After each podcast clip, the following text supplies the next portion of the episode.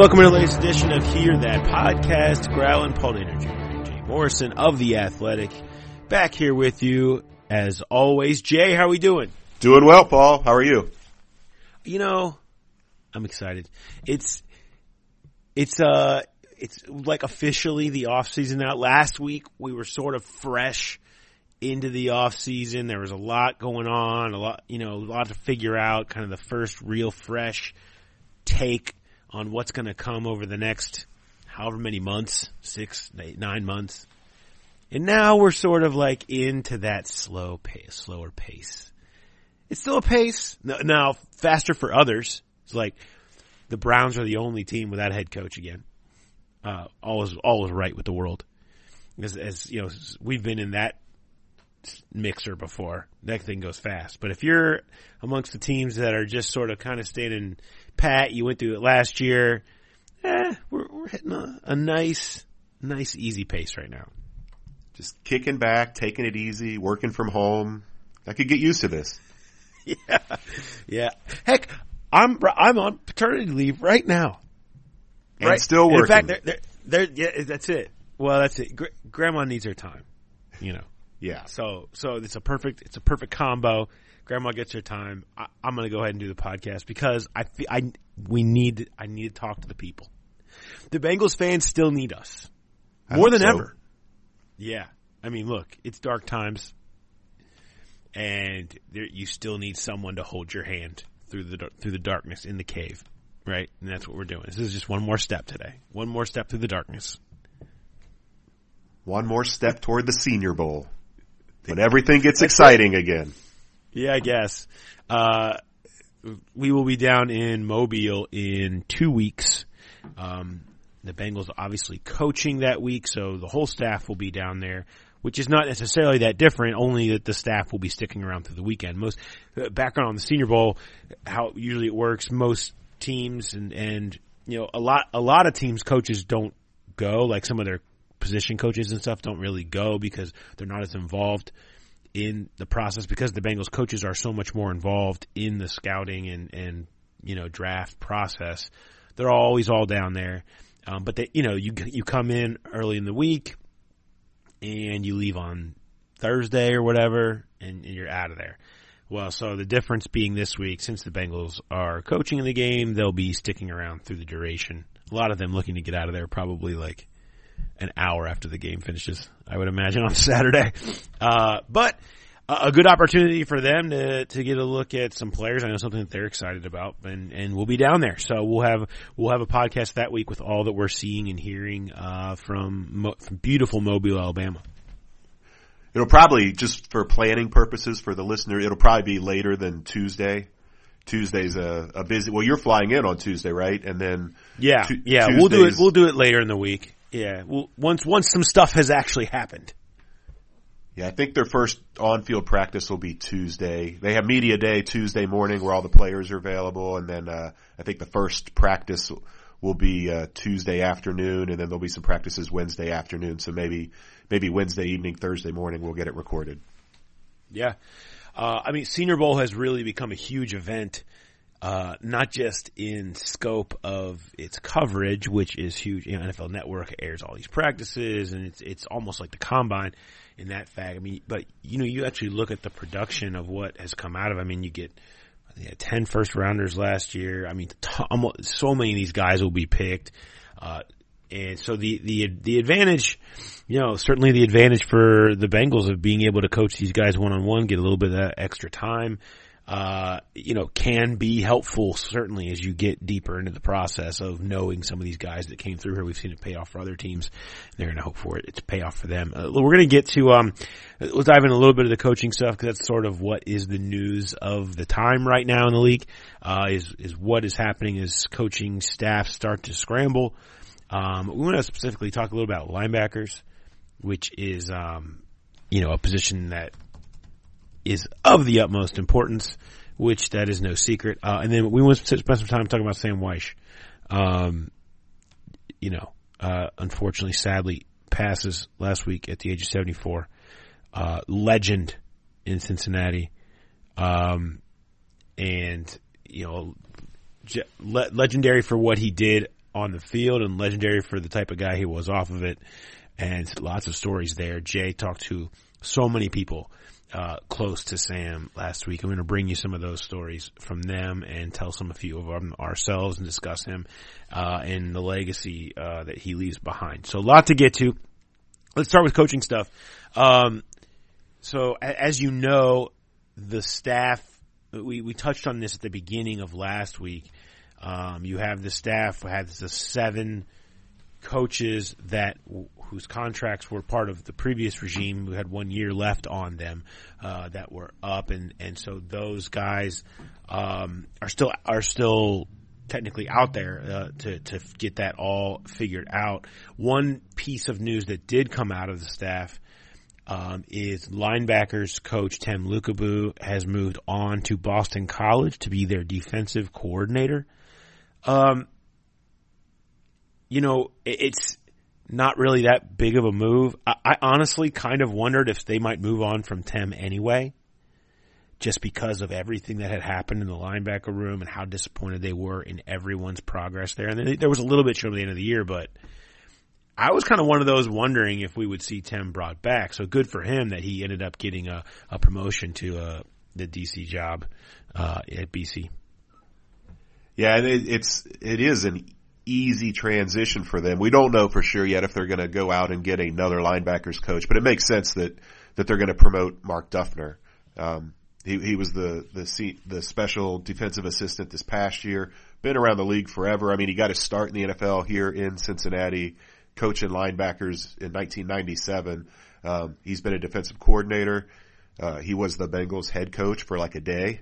and then the, there was a little bit of a team mutiny, and they they ended up switching uh, after they fired Bruce Coslet, and uh, uh, they they gave the job to Mark Duffner, and then they took it away from him and gave it to Dick LeBeau.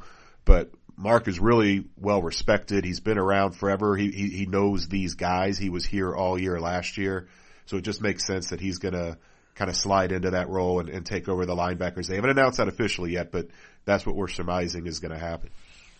I mean, it's just such an it's such an easy uh, transition there to to bring Duff in to take over that position. So you would assume that that uh, will be the next step there. Um, beyond that, um, you know, we'll wait and see how many of this of the Mobile Seven, as they as they know, I wrote that story before the year, uh, end up coming back. You know, um, we've talked about Brayden Coombs. Uh, and the interest that he has had across the league uh, in him, a guy who may be ready to take the next step. Um, and you know, you look at um, a special teams group that finished number one in DVOA uh, this past year, and you could see him getting some opportunities. Certainly, um, you have to think that they're going to obviously want to bring Darrin back. Uh, I would I would expect to see a lot of these guys um, returning. We'll see exactly how many. We expect news on that pretty soon. Um, so keep that locked to us for that. It was um, funny because we, we joked about Darrin last week about Bill Belichick laying the groundwork for, for Darrin Simmons with, with, with all the praise he kept heaping on him the week they played. And now, uh, Bill is looking for a new special teams coordinator. Uh, reports are that Joe Judge is going to be the new Giants head coach. So that, that is an interesting thing. It's, it's as good as Darrin is. He, he was not one of Zach's guys. You, you, you wonder if, if they will retain him. It makes all the sense in the world to retain him based on his track record and how long he's been around here and how good he is. But man, how how could you turn that down if, if Bill Belichick came calling and uh, wanted? That's just it. You're right. You're exactly right. It's. I mean, I think that's Darrin could do whatever he wanted to do. If yeah, he's he's totally free. And if if Bill Belichick calls you, uh, boy, that would be tempting, especially when you can, eh, you know, we know, we, you know, Darrin's been here the entire time I've been on this beat, and he's been around here for a while, and he understands this place as much as anybody, and clearly has a lot of love for it. I mean, he's been around here. He outlived Marvin here, you know, I mean, he came in with Marvin in 03, and has done such a great job, and I, I am one of those who really pushed that he sh- they should be giving more consideration to him. That that was not just some like, you know, pittance interview to him last year for the head coaching job. That that was real and it sh- and, and should have been. That I think he would have been a very interesting hire, and I think he could be a really good head coach. Um, and the judge, I just actually was just tweeting about this, and it's obviously going to be a point of conversation. Joe Judge comes from a special teams background, um, and more special teams coaches should be head coaches in this league. Period. They, they, they I mean, first of all, there's a history of it. I mean, you go back and you look through some of some of NFL's best coaches: Marv Levy, Dick Vermeil, Mike Ditka, Bill Cowher, Bill Belichick, John Harbaugh, all with with big special teams backgrounds coming up.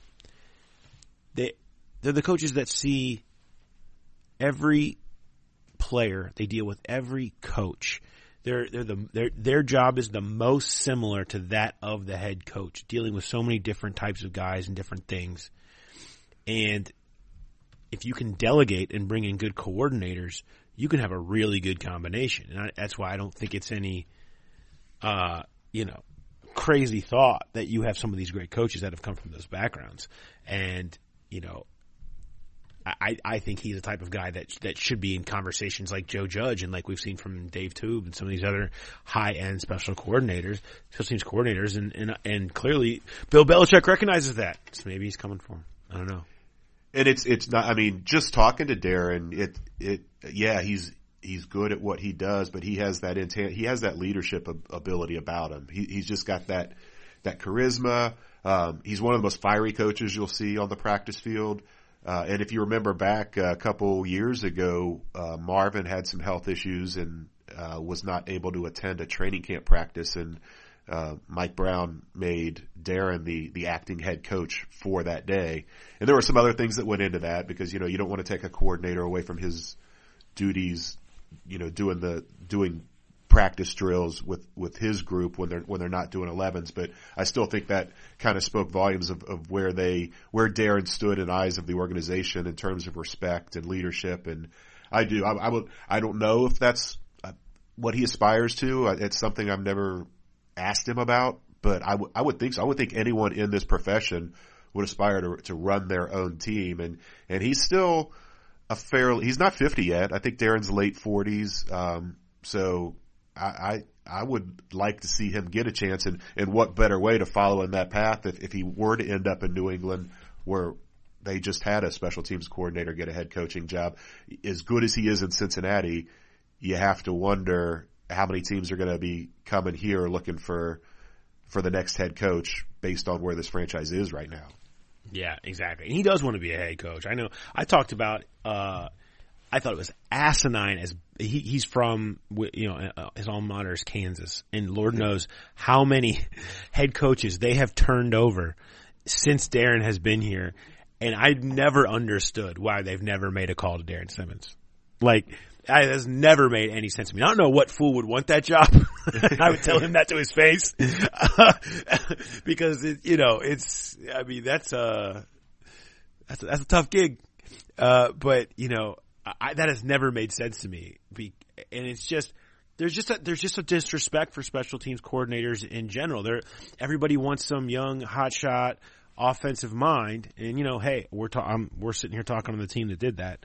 There's plenty of them across the league, um, and y- you end up so many times overlooking guys that can coach, that can motivate, that can lead, that can that can put your arms around the whole team and make it go.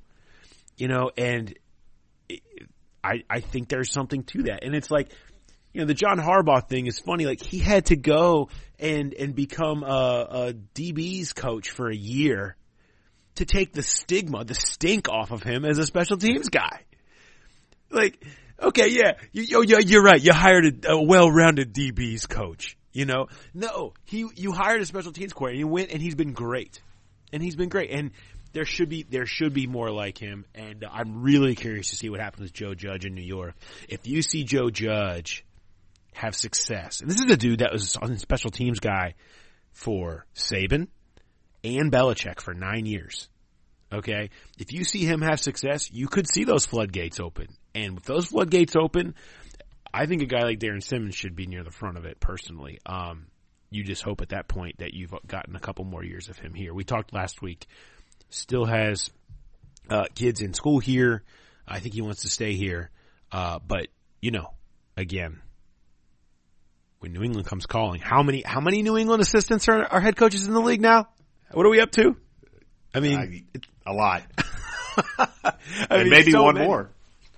And McDaniel's still out there.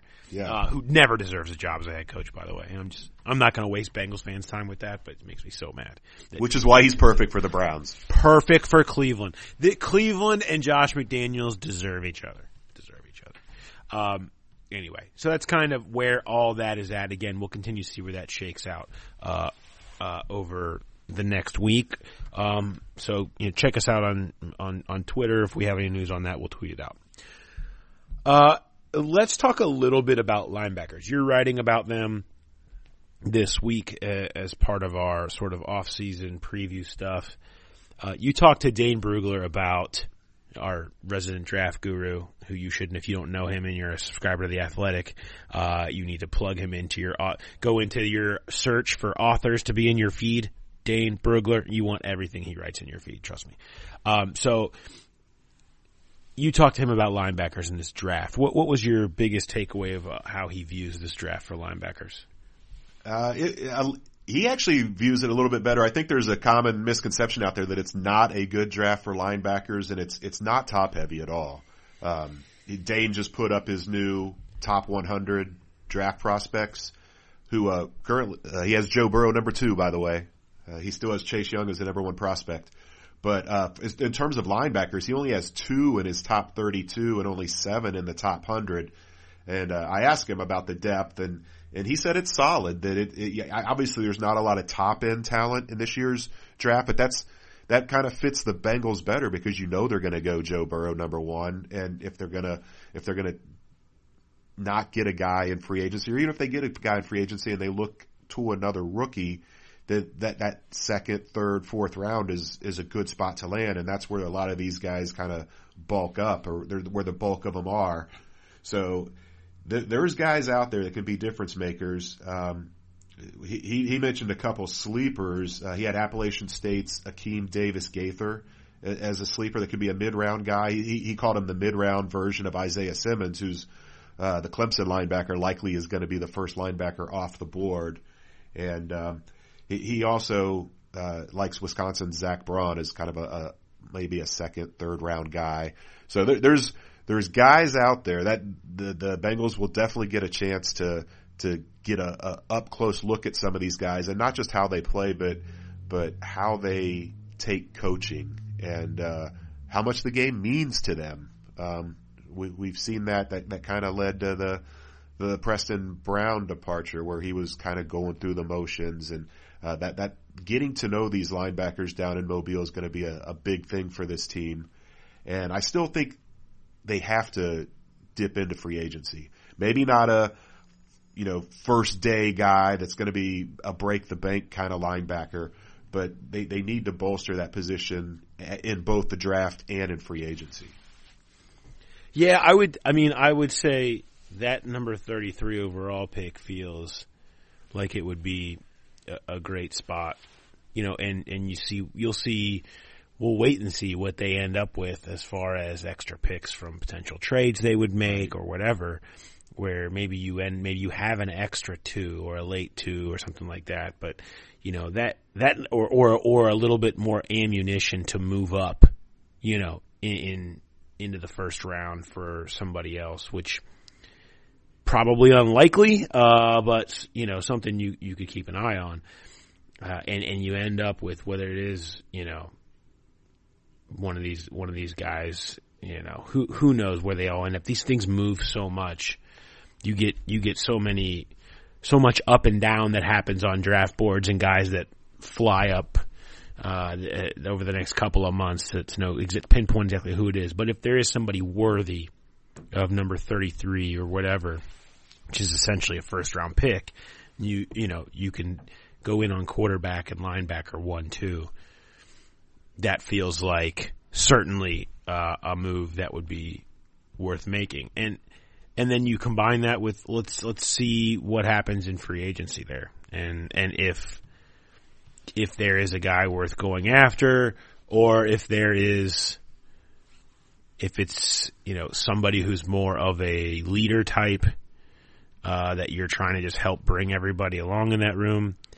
Uh, regardless, um, that needs to be it just needs to be aggressive, and that's the worry is that it's gonna there's gonna be too much standing pat, and that room just needs it just needs such an overhaul and such a gutting outside of Germaine Pratt that um, it, you you you would hope that there would be some aggression shown there in some capacity. Yeah, you wrote about when you did your roster breakdown and the the question about Nick Vigil, where you know does he does he leave? Do they do they offer him kind of a one year prove it deal? The one guy that really intrigues me because we we talked er, you know midway through this year we thought Pratt would be the last man stand or the only man standing after this season that it was going to be a total gutting and and I can see Vigil coming back and the one that really intrigues me I'm curious what you think it just it it feels like there's still something there with Jordan Evans he hasn't been great at all sometimes not, he's been bad but he's he's got the speed. He's he's got the size. It, it, feels like there's still something there that's untapped, and and maybe with a new linebacker coach, they can get something out of him. Um, do you think he is back? You you had him listed as needs to improve. Um, do, do, you think he's got a shot to be a, a, part of this group next year? Well, I think he'll. I mean, he'll be here. I mean, right. he'll be he's under contract, so he'll be here, so he'll he'll have a chance to improve. Here's my thing: they have tried they tried every linebacker under the sun this year and still refused to put Jordan Evans out there. That says to me that this coaching staff thinks he's untrustworthy, uh, is not seeing anything aware, near what they need to see from him during the week. Uh, I mean, I have no other way to view that. I mean, because they were looking. I mean, they picked what's Leroy Leroy, Leroy Reynolds. Reynolds. I always want to call him Leroy Alexander. I don't know why. Uh, Leroy Reynolds off the waiver wire. They had him playing like huge snaps in Buffalo in week three. Like they were just yeah. looking for anybody that they could put out there, and they never put Jordan Evans out there. Jordan Evans is not tough enough. He's too weak to play linebacker. He doesn't make enough plays he's pretty good in coverage. I was I was never I was always surprised they didn't give him more run in a sort of like more the passing down, just strictly nickel or whatever. But obviously there's a disconnect there. And that's why, you know, if you can't get on the field last year when they're looking for anybody, I just don't see what hope you have unless you make some sort of major change in the way you practice and the way you go about things that you win the coaching staff back over um, to, to, to really be here. I, I don't think I just I don't think he'll make the team. I don't think he'll stick around. Um, and maybe he'll go play well somewhere else. But it, clearly, there's there's something here where they don't see it in him. What if too? Um, because we saw them do this a lot. Bring Shawn Williams down in the box, and you know he's still a safety, but he's lining up in a linebacker spot. Do you do they go get a a young safety high in the draft and pair him with with Jessie Bates and, and just convert Shawn to a linebacker? Potentially. Uh, I mean, I, I, would not be shocked to see them do more of that type of stuff, that type of hybrid position, which they didn't, you know, they were trying to do some of that. The problem, Shawn misses a lot of tackles. I, I you know, and, and, that is a bit, you know, that can be concerning.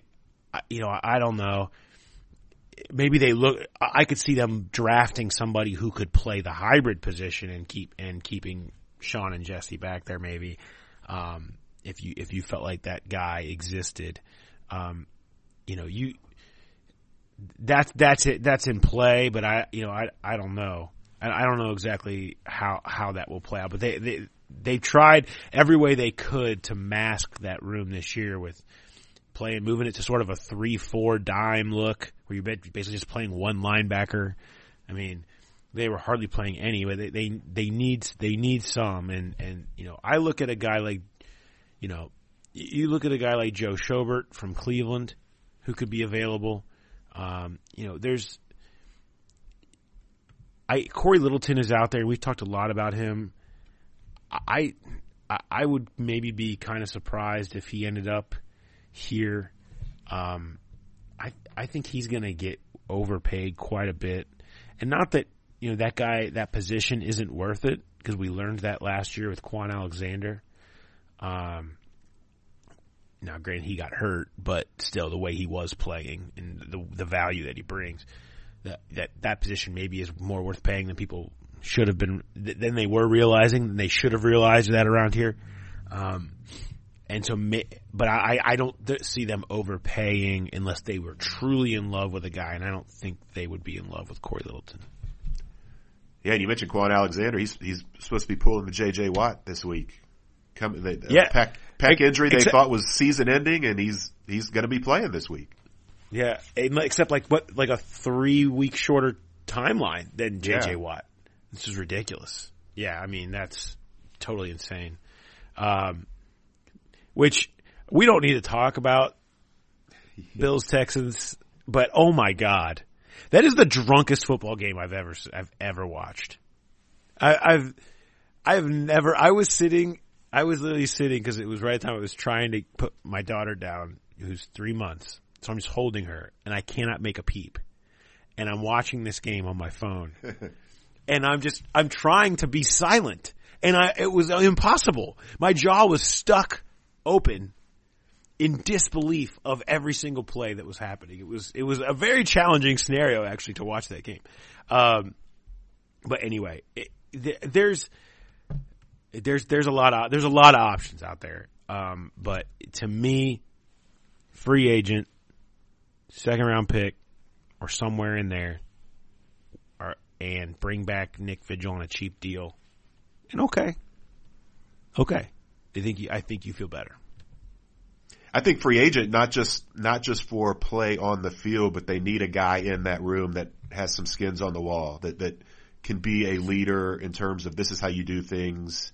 Uh, you know, not necessarily a guy with a Super Bowl ring or anything like that, but just a a, a pros pro, a, a veteran that's been around the league for a long time that that can lead these guys because you know right now Germaine Pratt's your your bell cow in there, and he's going to be going into his second year, and really it's only going to be his third year as a as an actual linebacker after converting from safety. I just I, I think that would be a a huge piece to get a, an older guy in there that can kind of help develop this culture that that Zach is trying to build. I mean, you mentioned it in your piece. Really, you, you you've got C.J. Uzomah on the offensive side and Sam Hubbard on the defensive side, who were like the guys that did everything right you know, during the week, not just on the field, but they need yeah. more of those guys. They've, they've got to go find out and go find a few of those and, uh, linebackers, it, that room more than any other needs one of those type of guys.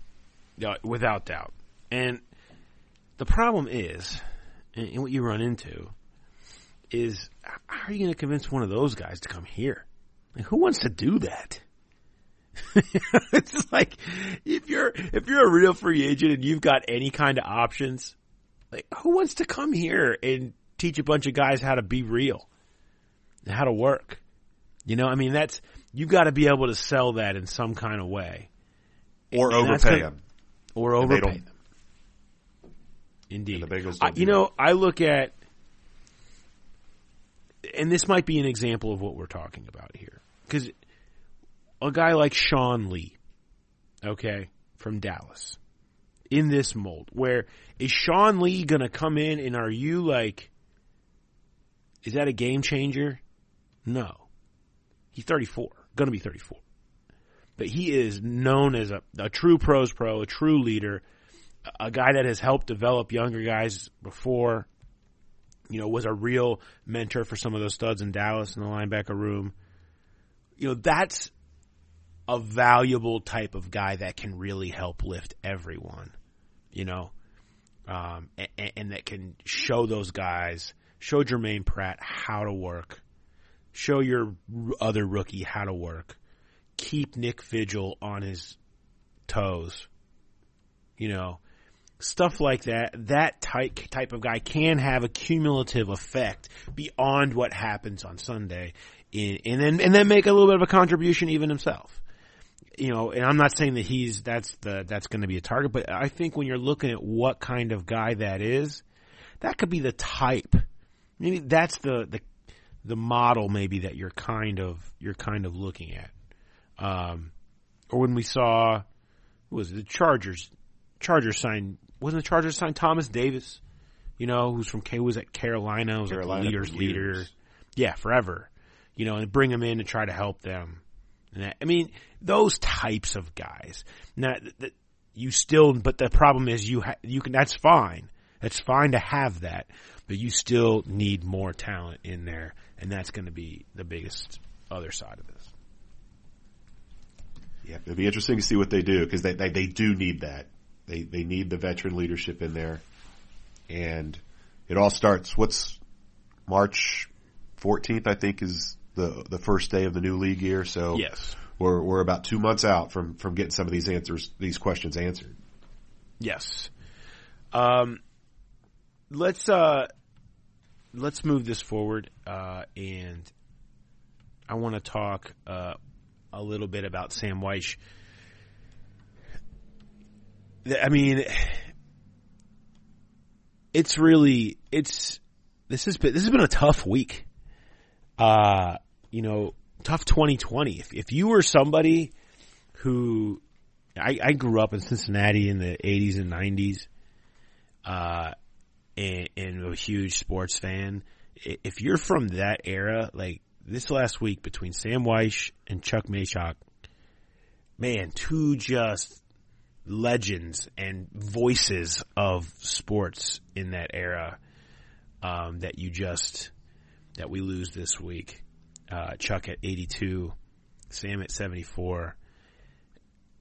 And in Sam's case, I, I, I, I feel so lucky because we have had, we get the opportunity to know these guys a little bit beyond, you know, you don't live in Cleveland, you live in Cincinnati.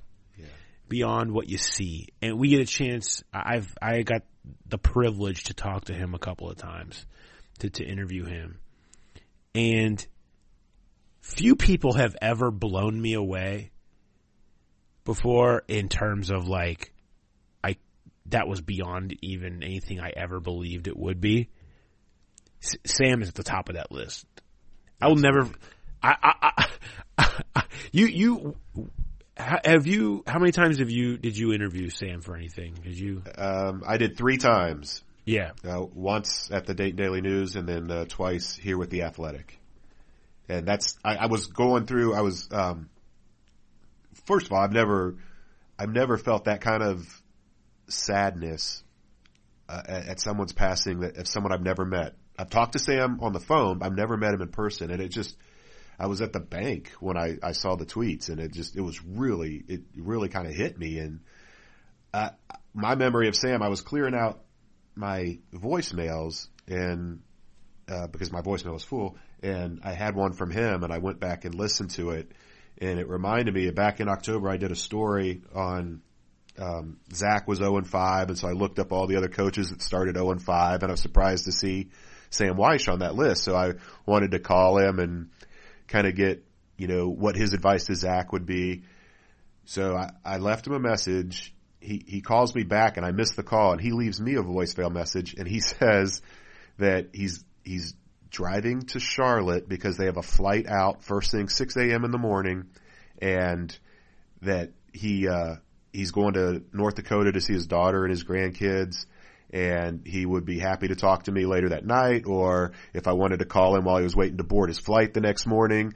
And that's what I did. And I mean, how many guys getting ready to go on vacation would off, oh, and he said, or if you don't catch me in the morning, we'll just have to kind of play it by ear once I'm in North Dakota. And, and how many guys when they're on vacation would, would be real, willing to talk to a, a reporter and like that. And he on the voicemail, he said, real quick, I want to tell you one thing. And then that's where the, the whole story kind of came together. He, he mentioned how he reached out to Zac, um, and encouraged him at 0 and 5 because Joe Gibbs had reached out to him when he was 0 and 5 and that meant so much to him. And he still follows the Bengals and he wanted to reach out to Zac and just the, the fact of him offering up that kind of story on the voicemail really kind of set the, the story in motion. And then I did. I called him super early the next morning. He's waiting to board his flight. And he's he's talking to me in the airport terminal, getting ready to go on vacation, doing an interview. Yeah, I mean it's it's incredible. it's the and every I think everybody that's had any conversations with him tells the similar types of stories. I know, um, Jim Jim Owczarski was uh, doing some stuff that was very Sam centric when we did uh we did our huge series on Bengals fifty, Bengals at fifty seasons, looking back at some a lot of the moments and stuff, and and he had I'll never forget after I talked to him because at that point I don't think I had maybe I had spoken to Sam maybe once I'm not sure, but he was like, yeah, uh, I just got off the phone with Sam it it went for an hour and 40 minutes. Like just start he just wants he just loves talking about those times and those guys and football and and just and is just happy to to talk to anybody that wants to to hear from him and and and do whatever he can to help. And that I I remember that hearing that being like what? An hour and like what do you mean an hour and 40 minutes? Like, how, how did that happen?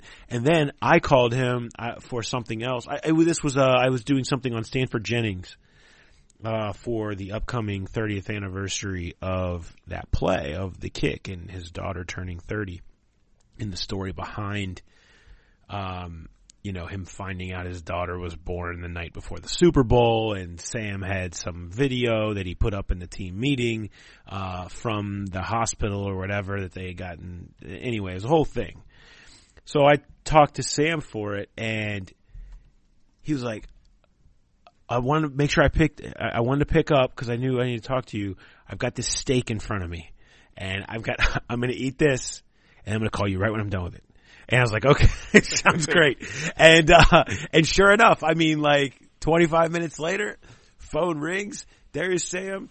And we talk about Stanford Jennings and every every behind the scenes little tidbit from that Super Bowl and and everything else for you know for it was like 30 40 minutes. It was like oh so that's how that happens right? I mean and it was like topic to topic to topic. I think I, what i ended up doing with it i'm pretty yeah if i have to go back i'm pretty sure i took the raw phone conversation recording and put it up on the old podcast on the bbp because i was just like you ha- you have to hear this to understand like Sam just going from this unbelievable story to that unbelievable story and a little comment about here and there. And that and had so much energy. It was just full go. And just and just, everything was great. And you're just like man this is just a whirlwind. Uh, and it was so much fun uh, to listen to. And uh, and then you and then you end up hearing these stories from everybody like everybody has a great Sam story, and and it's yes. just that's just the kind of guy he was.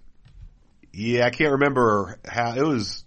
It was in the double digits, I believe. And everybody I talked to, um, all the players, uh, Sandy Schick, who was the the um, the administrative assistant, you know, kind of. Uh, not really. She was more than a secretary, but she came with Sam from Indiana and stayed with the Bengals forever. She stayed through Marvin's last year.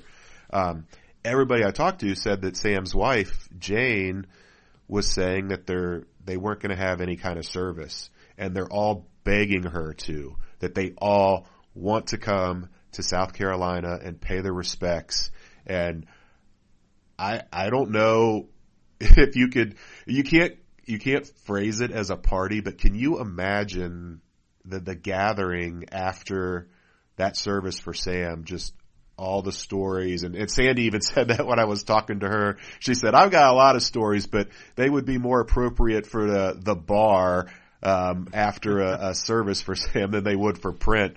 So I, I can just, it would be amazing to, to join that group if, if that were to happen. I really hope Jane does do that because there are a lot of people that, not just to, to laugh and have fun and tell Sam stories, but there, there are a lot of people that, that want to come pay their respects to Sam because he meant that much to them.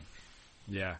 Talk about stories for the bar, though I love, I think, I think it was, it might have been Papo that tweeted out the photo from when, when Sam had made a big deal of not wanting women in the locker room and then came out and he addressed it like the next day with no shirt on and like it was basically like a towel, but the towel was a picture of like a fig leaf over his parts. have you have you seen this photo? From it was right after. I haven't seen the photo, but that's yeah. Uh, that's one of the stories we have. Uh, I had in my story Jim Breech talking about that moment. Yeah. We've got we've got audio of him him telling that story coming up here yes. in a minute. Yeah, the the if you want the the photo to go with it, uh, go to John Popovich on Twitter. He tweeted it out, which is just fantastic. Uh, so yeah, that's that's a good that's a good segue. Let's uh, Jay, who are the four people? These are these are four people that you talked to during the course of your reporting for the uh, the the Sam piece that's up on the Athletic. Um, who who are the four? Yeah, in addition to Jim Breech, um, we we also have Anthony Munoz, uh, the only Bengals Hall of Famer and uh, Sandy Schick. Uh, she had a really funny story about uh, one time that kind of speaks to the essence of Sam uh, beyond football. And then I also have uh, an interview with Bob Baptist, who uh, covered the Bengals for the Columbus Dispatch um, back at that. His first year on the beat was 1984. It was Sam's first year, and he has a couple of pretty funny stories. And, and the fact that he's laughing while telling these stories, uh, I just wanted to include that as well. Um, I, I, know there were some, you know, Cincinnati area writers that that probably uh, knew Sam longer, but but Bob was terrific to talk to, and just talking about the difference of of coming from cover covering the Ohio State Buckeye football program that was so locked down and no access whatsoever to this wide open, friendly, gregarious head coach and Sam Wyche. Um, really kind of spoke to who Sam was. So I wanted to include what, what Bob had to say as well. All right. So here's those guys. What sticks out about your time with him? What, what, what do you remember yeah. most about Sam? Completely unpredictable. uh, love, love people, you know, just uh, really reached out to people, love people. Uh, you know, I just I was thinking he's probably doing a magic act right now in, in heaven. You know, he uh, just his unpredictability as much as anything, and, and you know he was a brilliant mind, brilliant offensive.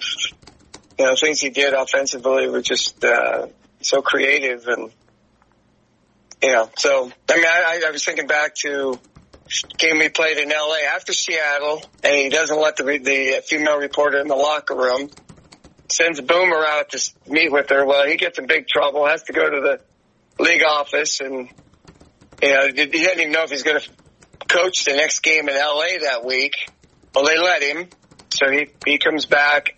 So we go to L.A. from Seattle after we'd stayed out the whole week, and we win the game. And he shows up in the at the uh, press conference just a towel on to prove a point, and he pulls the towel off and he said, just think if I hadn't had these shorts on, what you'd be thinking right now, how embarrassed it'd be for you and how embarrassing it'd be for me and just stuff like that. I mean, we just, he didn't know what he was going to do. Yeah. It could be anything really. so did you see him put the towel on before he went out? No, I saw, I actually saw him yank the towel off, but I didn't, I was kind of, you know, I, I don't know why I was there. Uh, but I happened to see it and he was, he had the towel on and I didn't know, so I was kind of curious too. So I watched him pull it off. Uh, like, oh, Sam, only Sam could do that. I mean, there's no question that he was a phenomenal football mind, but then as a person, I mean, the guy was, uh, you know, engaging. Uh, he was a friend. I mean, he was a guy that not only could he engage with his players, but he engaged with the community. I mean, here's a guy that had to coach a football game on Sunday afternoon and he was downtown at you know five thirty six in the morning hanging out with the homeless and at the food bank and you know uh getting to know those people that weren't uh weren't doing very well. So you know the guy he got it. I mean he he knew that uh you know he had to you know his job was to to coach a football team and he did that. And he also knew as an individual with his wife jane and his kids that uh, he was part of the the fabric of the community which is pretty cool I think a lot of people remember how, how funny he was. Are there there any moments that make you that you maybe you've thought back today and kind of shaking your head and just laughed? There's plenty of them. There's plenty. Of, I guess the first one, uh, the first mini camp meeting that we had when he took over as coach. Of course, we found out right away that he was all about magic tricks. You know, great musician, musician and stuff. And so we're in the old Stouffer's Hotel downtown Cincinnati, and he's going to perform a rope trick and. uh so he's got his rope in front of the, the whole team. First time we're, you know, around the guy and he says, Oh, he goes, uh, I need a pocket knife. Anybody got a pocket knife? I got to, you know, get ready to trick. Trick and then one of the defensive backs raises his hand and he lifts his pant leg and literally had about a eight nine inch blade strapped to his leg and said, "Will that work?" Sam, without hesitation, said, "Ah, heck yeah!" He grabbed it. And it looked like he was going to go chop some weeds or something in the chop some beef in a butcher shop. And uh, but that was kind of the introduction of you know the characters we had on the team and with Sam. But there's a lot of different things that uh, you know we. And that was the thing about him. I mean, you know, he was serious when it was time to work, and uh, he had a great sense of humor. You know, he had such a love for just people who, you know, got lost, couldn't find their way. He always thought the, you know, the homeless was obviously his because Mm-hmm. And, you know, they, everybody was one paycheck away from being homeless in Sam's mind. So, you know, he would, he definitely spent a lot of time with them. One particular instance, he, I was sitting in the office, practice had just begun, and that was when Paul Brown was still alive, and he was out there. But some, some, you know, kind of mangy looking guy walks in, and he's like, "Oh, Coach White said you could give me a ride back to back to like a shelter, a homeless shelter." And I'm like, "Oh no, you know, I can't, I can't do that. I'm not getting in a car with this guy." Um, so you know, he's like, he goes back out, comes back in. Yeah, Sam said because I told the guy, I said, "Oh, I don't even have a car today." So he comes back in. He goes, Sam said to tell you that his keys are in his desk and you can just use his car. remember going out there and, you know, hello, Mr. Brown, and, and thinking, okay, this is not going to go well, but I thought, what else am I going to do? So I'm like, Sam, Sam, I go, I go, I, I'm not, I, I can't take that guy to a homeless shelter. He goes, why? You can use my car. I said, no, I'm not getting in a car with that guy. you know? He's like, he's fine. He's fine. That's Tommy or whatever his name was. I'm like, no, he might be your friend, but you know, and that's just how it was. I'll tell you another story. This is, this is Sam to the hilt. Two, two quick stories. Okay. Um, my first year on the beat was 84, which was his first year. And I had come off of four years of covering Ohio State football, which is like covering the Kremlin. and, um, and I go to training camp. Um, well, I met, I met him at the, the luncheon they have, but, um, I go to training camp and it's got to be one of the first, if not the first, one of the first days of training camp. And we're just talking on the field after practice. And he says, Do you have my numbers? And I said, What numbers? And he said, My phone numbers. I said, No. And he goes, Well, here, let me give me, let me give them to you. Because he goes, If you have any questions, I want you to call me so you get the story right. so he gives me his, he gives me his office phone and his home phone. No, no cell phones in those days. Yeah. But it's it's like so. Uh, and the next story is the day. Uh, let me see. Buffalo game might have been a Sunday night. Might have been a might have been a Monday night game. I can't remember. But anyway, the week after, so this would have been the week they went to Houston. This was right after the Buffalo game. And Sam was all pissed off because um, the Post had had uh, a reporter waiting for the plane to, yeah, it was. It was a Monday night game because when they landed in, at, uh, in Cincinnati at like four in the morning, uh, the po- uh, there was a post reporter there waiting for him to see if he had gotten fired on the plane, and he was really pissed. He was he was like not going to talk to us at all. From so we go down there, and I can't remember if it was Monday, the day after the game. Probably not because I don't think I would have been there. So maybe it was Wednesday. And Al Heim, uh, the the PR guy, makes this announcement that. Uh, from here on forward, uh, Sam's only going to be available for 20 minutes. which is like, which is like 20 minutes. Okay. I think, so he's only going to be available for 20 minutes after practice every day. So yeah, okay, fine. And, um, so we're sitting there talking to him after interviewing him and stuff. And every every one of us was watching. We've got our stopwatches on, and we're and we're waiting for the twenty minute limit. And Sam just blows right through it because half of his half half of his po- post practice thing that day was just ranting about us um, and how we conducted ourselves in Buffalo and all that. But he just blows right through the twenty minutes, and at some point, I just turned around in my seat, and Al Heim is sitting in the back row of the. when we were interviewing him in the the team room, and um, Al's sitting in the back row, running his finger across his throat, like stop, stop, stop. and I think Sam must have gone maybe thirty five minutes that day, Oh my gosh. and it, it was it was just back to normal. He just he couldn't help himself.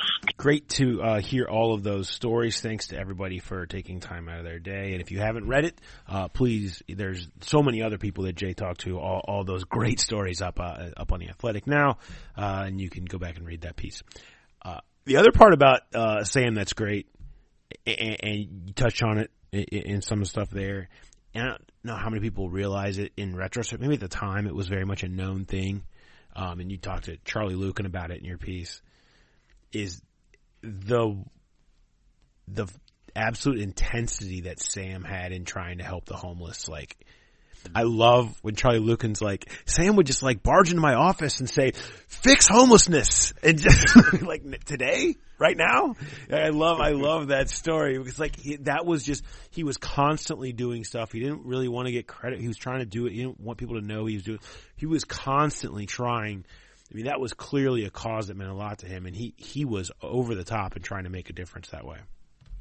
Yeah, and Sandy had a funny story too that I, I didn't include uh, with the the audio clips, but she talked about every time she had girlfriends in town, uh, Sam would want to take them out to lunch, and he would insist that they would go to Over the Rhine, which was not the trendy lunch spot that it is now. It was a really rough neighborhood, and that's where a lot of the homeless were centered. And he he just wanted other people to to kind of see the the good side of that area. And so she said that was her friends. That was their their first impression of Cincinnati was always over the Rhine. I mean, it wasn't it, it wasn't just a a thing with Sam where hey, I'm going to make this my cause. Like he he lived it and breathed it.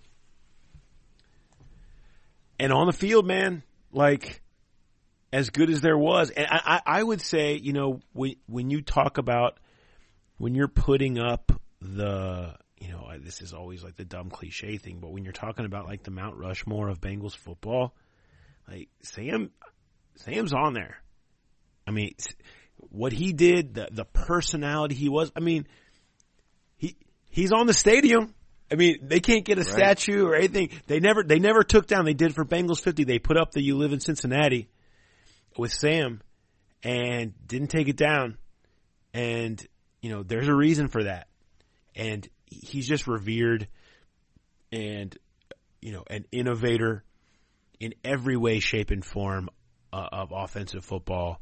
A guy that took this team to one of the two times they won the AFC title. You know, just legendary stuff, and uh, you know, sad sad to see him go at, at the age of seventy four. Um, I do want on a lighter note. I want to wish all Bengals fans a happy anniversary. Uh, yesterday was, uh, the 29th anniversary of the last time the Bengals won a playoff game, January 6th of 1991, current longest drought in all of football. Uh, I did enjoy it. It was, I think it was Peter King talking with Bob Kraft and it was it was on in his Football Morning in America. It was about on Brady, but in it, Bob Kraft is talking about you know all the success that they've had with Brady and Belichick, and he's like, you know, I was just looking, and you know, the Bills like they haven't won a playoff game since 1995 we've won like 30 some since then. and it was just like, yeah, there's some that have a longer streak than that, Bob. It is really sad. How about that? How about the reporter's question to Belichick? Are the oh my god! Fans sticking with you through thick and thin. I don't think there's been too much thin around here. That was a great response. there really hasn't. There really terrible hasn't. question too. And if she was right in the front row. I was like, who who was that person? I and I'd like to know. know where in the press conference that question came. If it was like Yeah. the first question out, but yeah, that was. I love Bill's response to that. There hasn't been a lot. Of, there hasn't been a whole lot of thin around here. No, there really hasn't. There really hasn't. Uh, so yeah, I mean, you look at, uh, the, the 29th anniversary.